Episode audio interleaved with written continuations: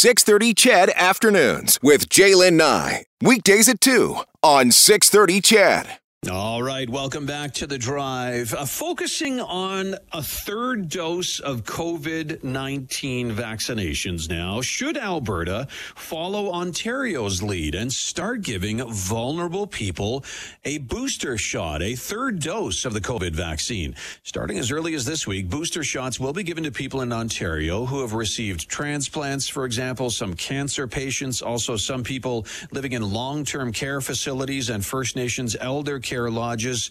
Are booster shots necessary, though, for the general population? Dr. Samir Sinha joining us now with his perspective on this. Dr. Sinha is the director of geriatrics at the Sinai Health and University Health Network hospitals in Toronto. Dr. Sinha, thank you for being here. Thanks for having me. What, what do you think, Dr. Sinha, about a third dose of COVID vaccine? Is it necessary, in your opinion, especially for the geriatric patients that you work with? I, I, think right now there's there's a lot of debate because while we do know that there is um, evidence of increasing uh, waning immunity as, as uh, in certain populations, for example, people who have trouble mounting a good immune response to the regular vaccine, for example, like people who are transplant recipients or people who have what we call blood cancers uh, and certain ones, uh, and and frail older people. The question becomes uh, you know, will like how much will a booster actually benefit, and when will a booster actually benefit them? So right now we don't necessarily we know that there's waning immunity, but we don't necessarily have evidence to say that at this point in time this is exactly when you need to have a booster because it's going to reduce your risk of dying or or significantly reduce your risk of ending up in hospital. We know that perhaps it'll reduce some symptomatic disease, but we don't know what the magnitude of benefit will be. So this is why NACI, our National Advisory Advisory Committee on Immunizations, the Public Health Agency of Canada. That's why, you know, even the CDC has not come out yet and actually said this is what we really need to do.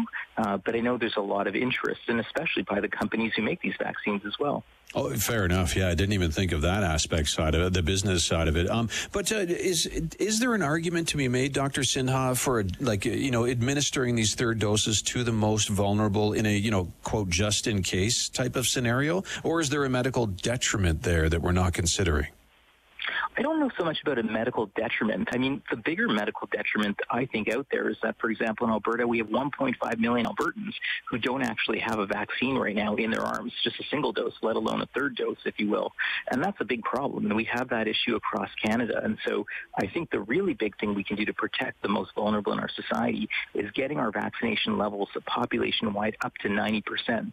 Um, and especially right now when we can't vaccinate people who are younger than 12, um, that needs to be our number one priority.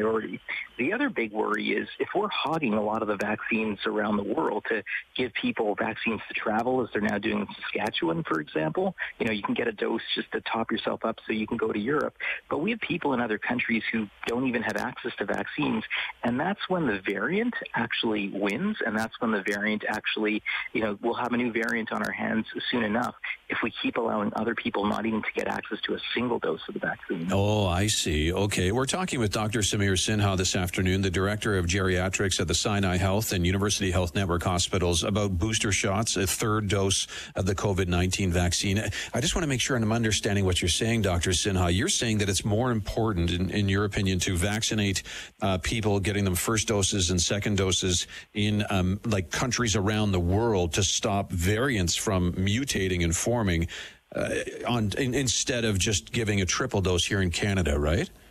Yeah, and, and not even just around the world. We're talking about in Canada. Right now, we sure. do have, you know, over 25% of our population right now that still hasn't been vaccinated, if you will. So, so that tells us that we have a lot more ways to go um, before we can actually reach a stronger level of community immunity. Because right now, even we're at greater risk of, of variants happening because when you have a certain segment of our population that's not vaccinated as well, this is where the Delta variant is spreading really quickly And this is actually where you're seeing the new variants form because these variants want to actually, you know, live and, and expand and, and, and, and do better. Um, and so they do that in these environments like Canada where we actually don't have enough of our population. So the best way to actually protect ourselves is get as quickly as possible to 90% vaccination rate. And again, I rather do that, you know, by getting single doses and second doses into people's arms before we start talking about third doses for, you know, for most of the folks who have a really good level of protection already. Okay, Dr. Sinha, I know this is kind of coming out of left field here, and I appreciate if you're not able to answer this, but have, have you read any research yet, or uh, have you come across any timelines as to when or possibly when we're going to get uh, approval of vaccinations for the, you know, 11 and under age group?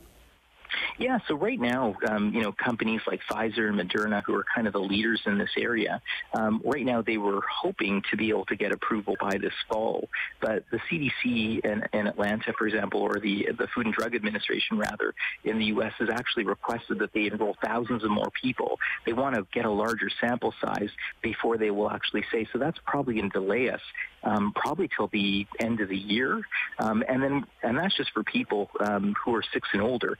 Uh, we're hoping that we'll actually get results on people as young as six months, but that's probably going to be well into 2020, 2022. Um, so there's still a long ways to go there, and that's why, again, when we still have about 25% of our population above the age of 12 that isn't actually vaccinated, that's where I would want to put a lot of our effort because otherwise, I often feel that right now, when you've got a bunch of vaccine that's you know going to waste, for example, sometimes um, it's politically expedient to you know promote their doses when when you know you have a problem looking for a solution as opposed to saying why don't we really double down and make sure um, we get as many people vaccinated as possible to protect the entire community and get us back to normal. All right. Thank you, Dr. Sinha, for your time this afternoon. I appreciate it.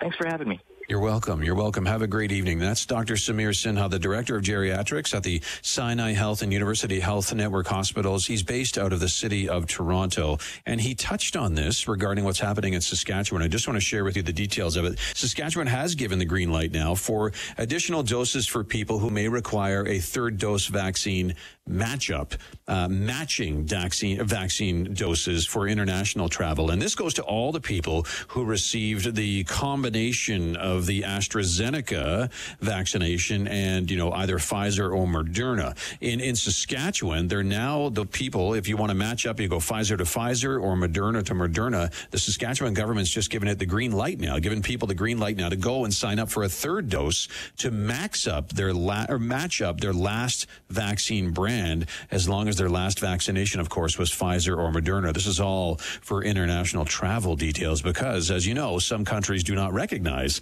AstraZeneca as an official quote unquote COVID 19 vaccination. And one of those countries is the United States. Okay, we'll have to hit pause for now. Uh, we're, you know, you can always weigh in on this as well. Do you think we should be giving the third dose to people who are most vulnerable in this country? Or should, as Dr. Sinha was saying, should we be doubling down efforts to get more people vaccinated who still are not vaccinated in the 12 plus age group to get us up closer to that 90% mark he just gave as, as a, as a benchmark with, for, with respect to the Delta variant. I had not heard it being that high, but 90% mark vaccination rate. That's what he was saying is the latest number that they're trying to shoot for.